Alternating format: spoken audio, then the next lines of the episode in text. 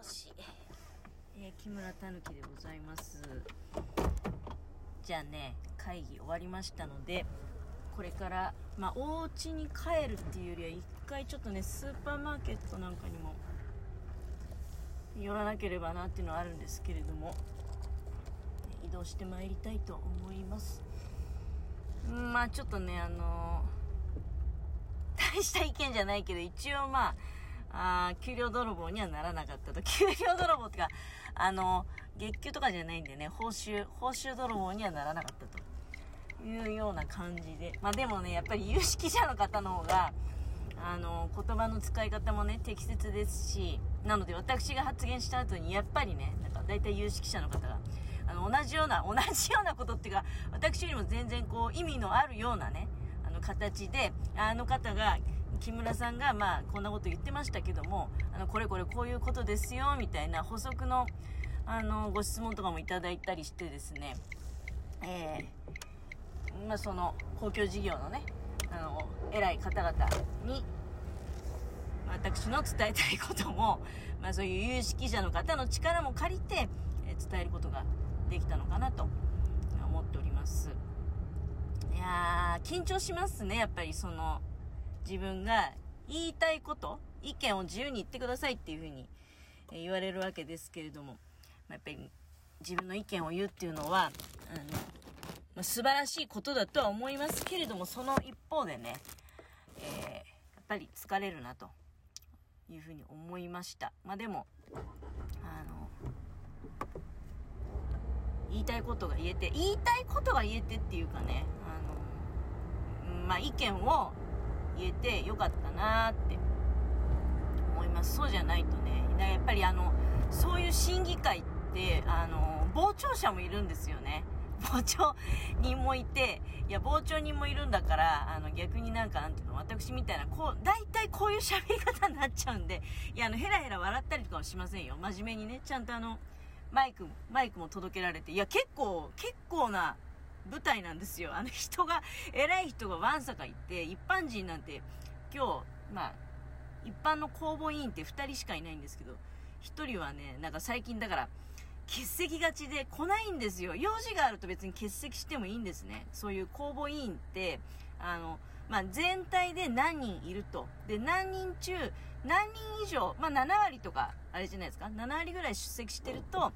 まあ、その、審議成立ということで、で、だから欠席者が多いと、まあ、成立しないんですよね。まあ、多分だ欠席者が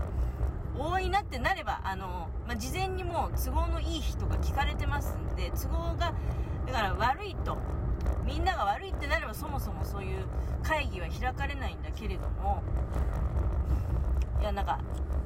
もう一人の人初めて会った時に、なんか、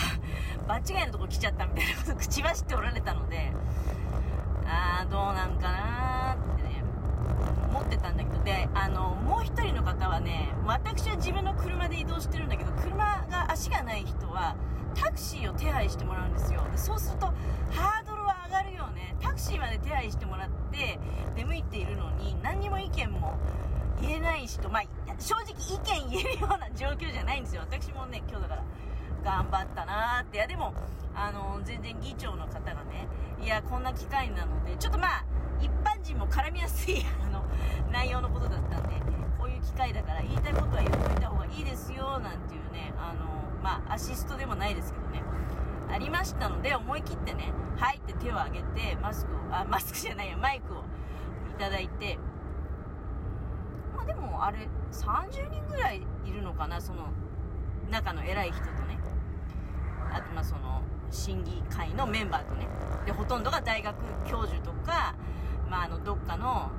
会社の社長とかね偉いさんばっかりなんですよ。そこになぜか確かにもう場違いもいいとこなんですよ。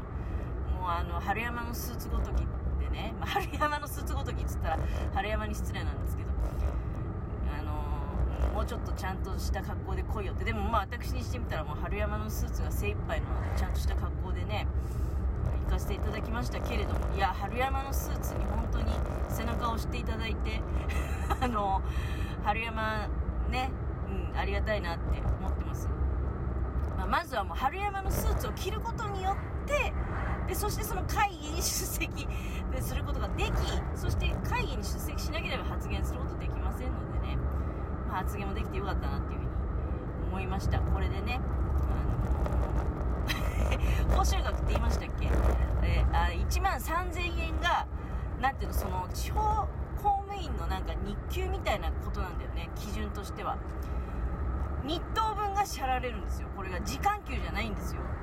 1回会議に出席するとね、うん、これってすごいよね。本当にだから真剣にいや真剣に話聞いてるしだから意見があれば意見があったら言えるように意見を持てるようにもそれにはそもそも話聞いてないといけないんでね。よく話聞いて。うんでまああのいやいくつか意見あったんですけど一つはねまあ別にいっかと思ってあの有識者に任せておこうと思って任せといたんですけど、まあ、もう一個の方はねもうあの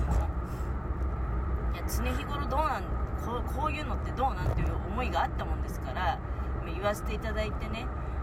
まあ、広報とかにかかる問題なんで広報が遅いんだよねいつもっていうような思いがあったんですよ。だから言わせていただいたんですけどでも大体もうあの言葉不足でで有識者の方にフォローしていただく。別にあの話を割って入ってねいやあの人の言うことをうんぬんとかそういうんじゃなくて話は一人一人に聞いてもらえるんですよ。で私が発言終わった後に手を挙げられて今あの方があのこれこれこういうことをおっしゃってましたけどそれっていうのはあのこういうことがしてもらいたいんですよっていうことを有識者の方にフォローしていただきました。でそれで私はだからああよかったってなんかね会議に出席した感も出すことが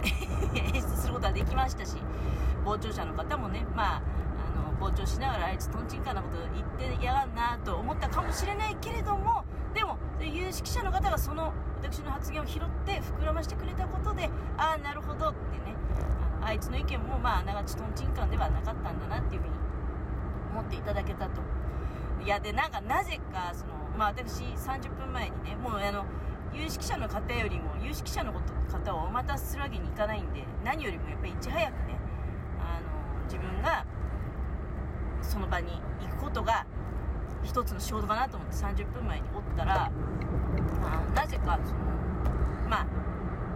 それそれをこうなんていう取りまとめるねいつもメールとかくださる担当の方いらっしゃるんですよ。書類作って配ったりとか。でその方がつかつかとやってきてで木村さんなんかお知り合いとかいらっしゃいませんかね？みたいな感じであの、まあ、できればね、まあ、若めの女性に、まあ、このこの公募いいねあの来期やってもらいたいと。いや別に私が紹介してなれるってことじゃないんだよ。ないんだけど多分だけど私の想像だと私もすんなりだからこれできんのかな？やらせてもらえるのかな？と思ったら慣れちゃったのでおそらくなんですけどこういう界隈ってもう暇な老人しか集まってこないんじゃないですか。でそうするとさ暇な老人っていうのは大抵あのまあなんていうのかなその向こうが求めてるようなことを言わないかもしくはうんまあちょっとやっぱり向こうのサイドからするとねああこういう人に来てほしいわけじゃないんだよなもうこういう人ばっかり応募してくるっていう風に思ってんのかなって、であのだから別にね私にその誰か心当たりいい人いませんかねなんてでもそういうこと言われるの珍しいなと思って。いや心当たりのある人いますよって私あのプライベートとかでね、うん、まああの非常に信頼のおける人にはあこういうことやってるんだけど面白いよとかいう話させていただいていてねまあぜひねやっぱりあのなんかそうですね。私よりもできる方にはそういう会議とか参加してほしいなって思いもございますしだからいやあのそういう話題してる人いますのでね心当たりの人じゃあちょっと声1人だけいますから声かけますねっていう風にお伝えしてで早速ねあの、まあ、その方と直接いやこういうねあの声かけられたんだけどどう？って応募だけしてみたらって。あの決してだからなれるってことを約束するんじゃなくてもうそもそも応募してくる人が多分おじいさんばっかりっていうような現状があるんじゃないかなって思うんですよ。でまあ一応ねだからこれこれこういう手順で応募すると、まあ、連絡があって多分今年の秋か冬口ぐらいからね、あの、一応その公務員になるにあたっての勉強会みたいなのを開いてくださって、で、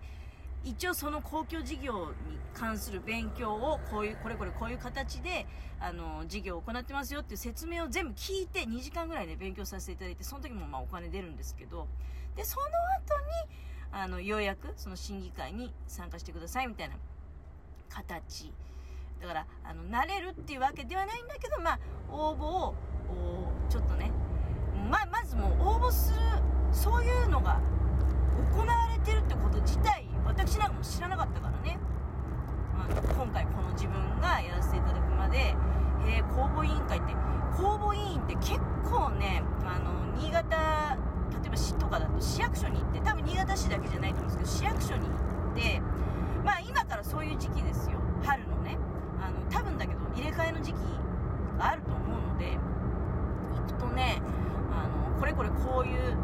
事業に関する公募委員を募集しますっていうのは、私去年気をつけて見に行ったら、去年まあもう自分も、あの、この今の公募委員やってる公募委員って複数できないんで、1個しかできないから、だけどね、10件ぐらいありましたよ、公募委員の募集。まあ、ぜひね、この春からやっぱ新たな募集かかってくる公募委員あるかと思いますので、まあ、ちょっとね、タイミングよくそういう話題になりましたので、興味のある方は別にあの全国的にあると思うのでね、公募委員っていうのをチャレンジされてみるってのはいかがでしょうか。結構社会勉強にもなりますので私は今回まあもうすぐね終わるけど自衛隊モニター防衛モニターなんかもやらせていただいてこれもお金が出るってことでねいくらぐらいもらえるのかなって別に期待は全然してないですよ。お金が目的で入ってるわけじゃないんでそれは、うん、なんだけど、まあ、そういう社会勉強ができるよってお話です。